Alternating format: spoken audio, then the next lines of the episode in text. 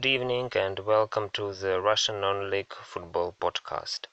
Uh, my name is Dima. I am uh, admin of uh, Russian non-league football Twitter account.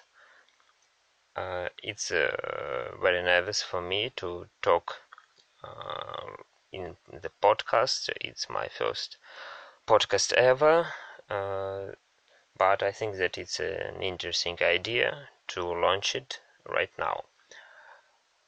Uh, sorry for some not good uh, English. Uh, I think that I will have some mistakes. And so I think that we can start with uh, Russian non-league. Uh, Belarusian football is an exception uh, on my page. I think that it's very interesting to talk about Belarusian football right now with many fans uh, of Belarusian football right now. And of course, big thanks uh, to all uh, fan accounts about clubs and such big pages like Belarusian fans. Um, thanks for them a lot uh, for lineups uh, for players information especially and I need to, to say uh, huge, huge thanks uh, to our sponsors, uh, to uh, Total Football Analysis. Uh, it's a magazine site about football right on the pitch, about tactics. you can get it free or subscribe for not a big sum. big thanks to snapshot non-league snapshots uh, twitter account uh, they helped us uh, and also FanTeam and their fantasy contest on fanteam.com you should know you must be 18 plus here. BeGambleAware and of course uh, be careful as we start with uh, Russian non-league, I think uh, that we can start uh, firstly with uh, Russian winter football uh, in Moscow and Moscow region. I'm based in Moscow and Moscow region. Uh, some cups, championship, usually playing in in winter uh, it's very interesting because uh, many snow here. Sometimes it's very cold, uh, but it's a pre-season, non-league pre-season, uh, because uh, it's uh, not like in the Russian Premier League. Russian non-league play from it's it play in summer, so the winter is the pre-season in Moscow, we had uh, a Winter Moscow Football Federation President Cup. The final game uh, played on March uh, 6th.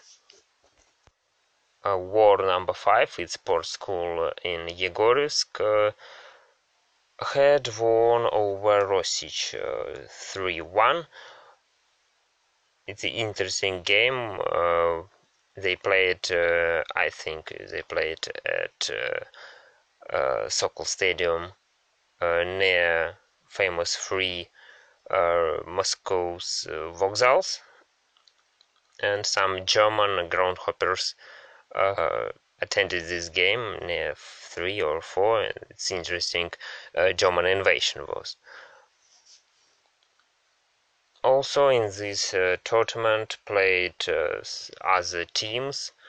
Uh, for example, youth teams of Rodina, Khimki, its professional clubs, Lokomotiv Moscow had under 18 team, CSK Moscow and Torpedo Moscow also had under 18 teams here, and also Strogino, PFL club from the third tier also had under 21 team here and non-league teams of Zelenograd and Smena Moscow.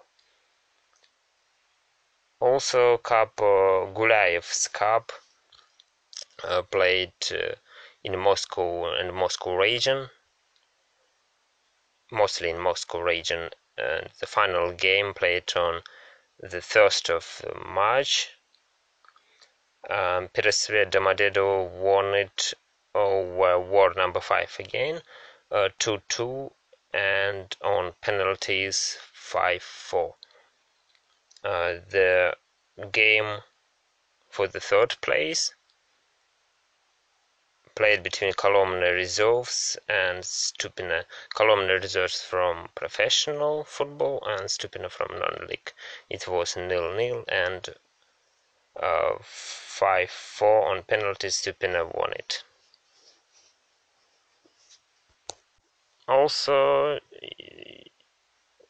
Mytishinskaya Zima or the Winter in Mytishchi Cup uh, played uh, in February and uh, it's uh, without playoffs, uh, just a league table.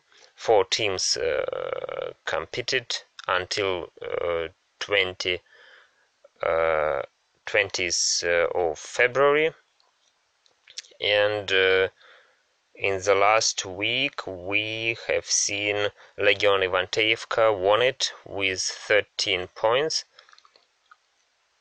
and also uh, such teams as Meteor Balashikha, Olympic, Mytishchi, and Metalist Korolov uh, played here.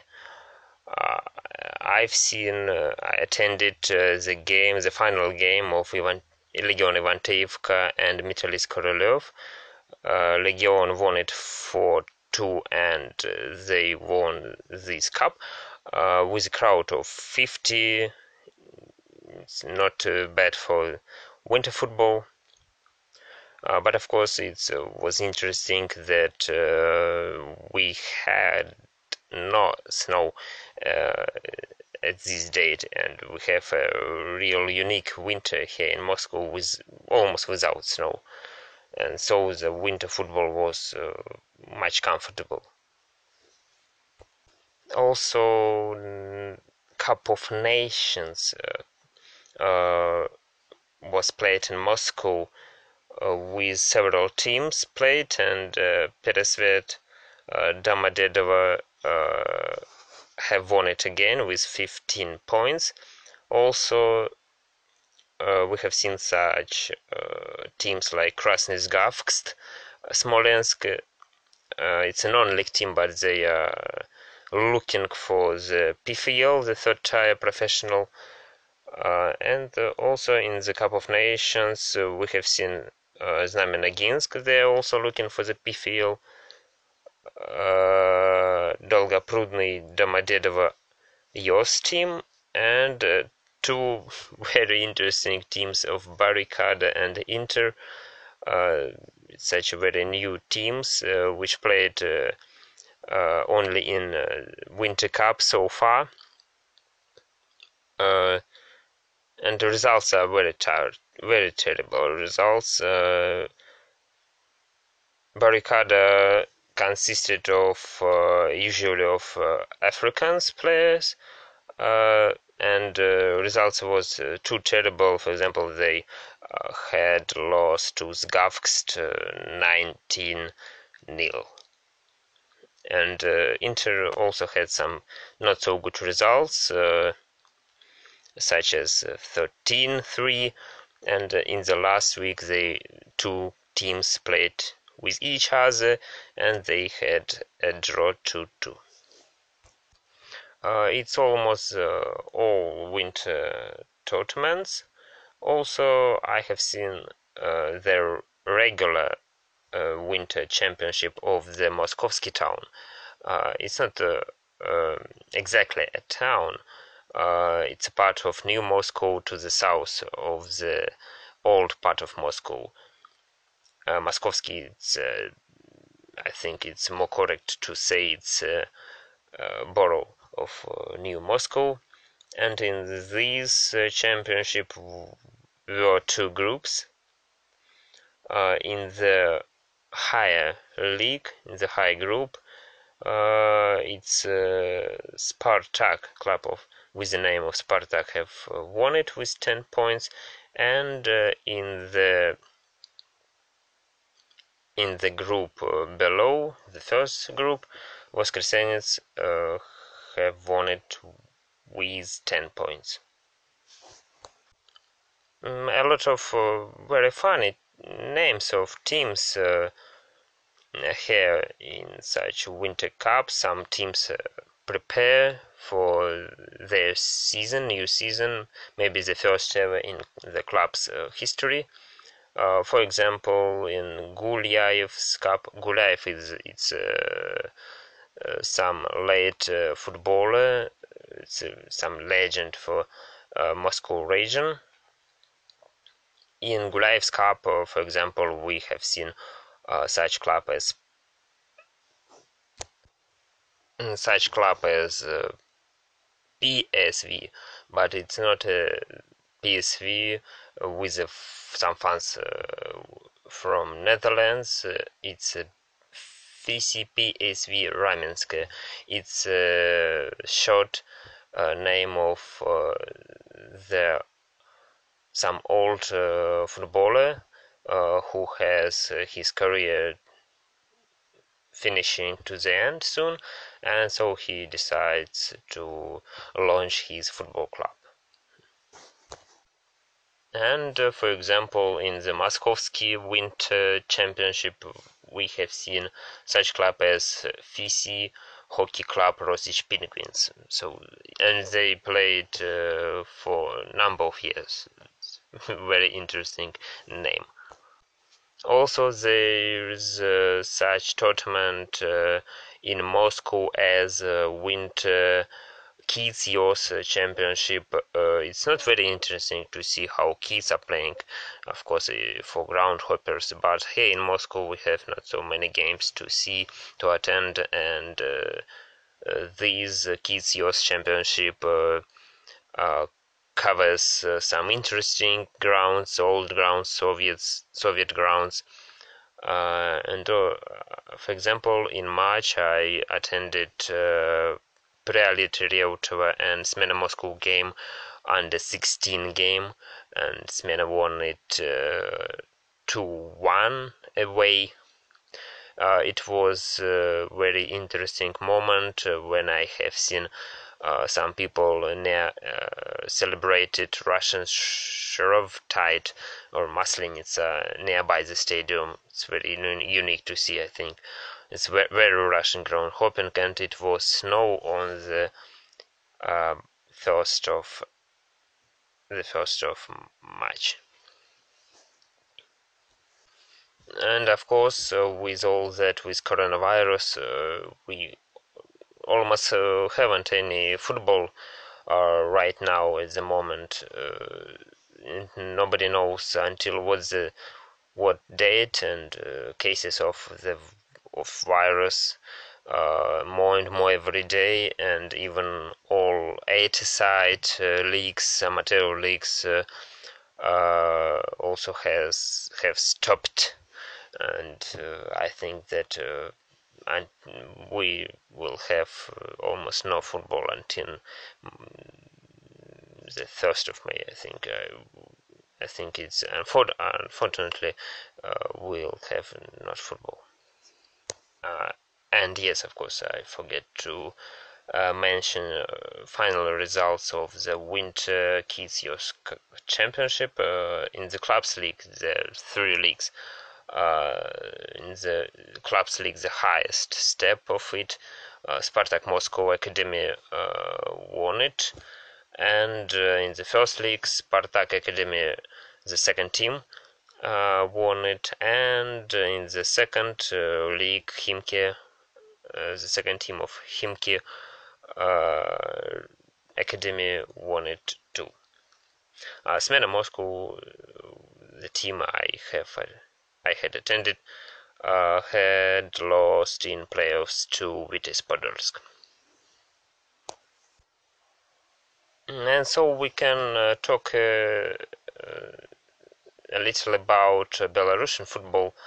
Uh, I'm not a pundit in Belarus, to be honest, and uh, I'm not a pundit in the football in the row, to be honest, and uh, I really knew only one Artem Milevsky uh, until all that with uh, Belarusian football became very popular. Uh, and uh, really, I didn't know about such clubs as uh, and Belshina, for example. Uh, it's nice to, nice to see that people uh, became interested in Belarusian football abroad, and it's very unique, uh, even for all post-Soviet uh, football, of course. And we have so many clubs uh, accounts abroad in English, and uh, I think we, I think we have haven't only Vitebsk with such account. Uh, we have a very interesting league table right now, and uh, I need to say that uh, Belarusian Premier League uh, is a strong league with strong top five, top four clubs, uh, and uh, but Borisov with their their leaders for years. It's a hegemon, yes, and uh, Dynamo Brest broke it last season, of course. But anyway, top four is uh, top four, and uh, such clubs as Energetik BGU uh, from Minsk, who are on the top now. Uh, it's like a dream and no more. It's like English Premier League uh, at the start of the season and with Watford, Bournemouth, Leicester on the top.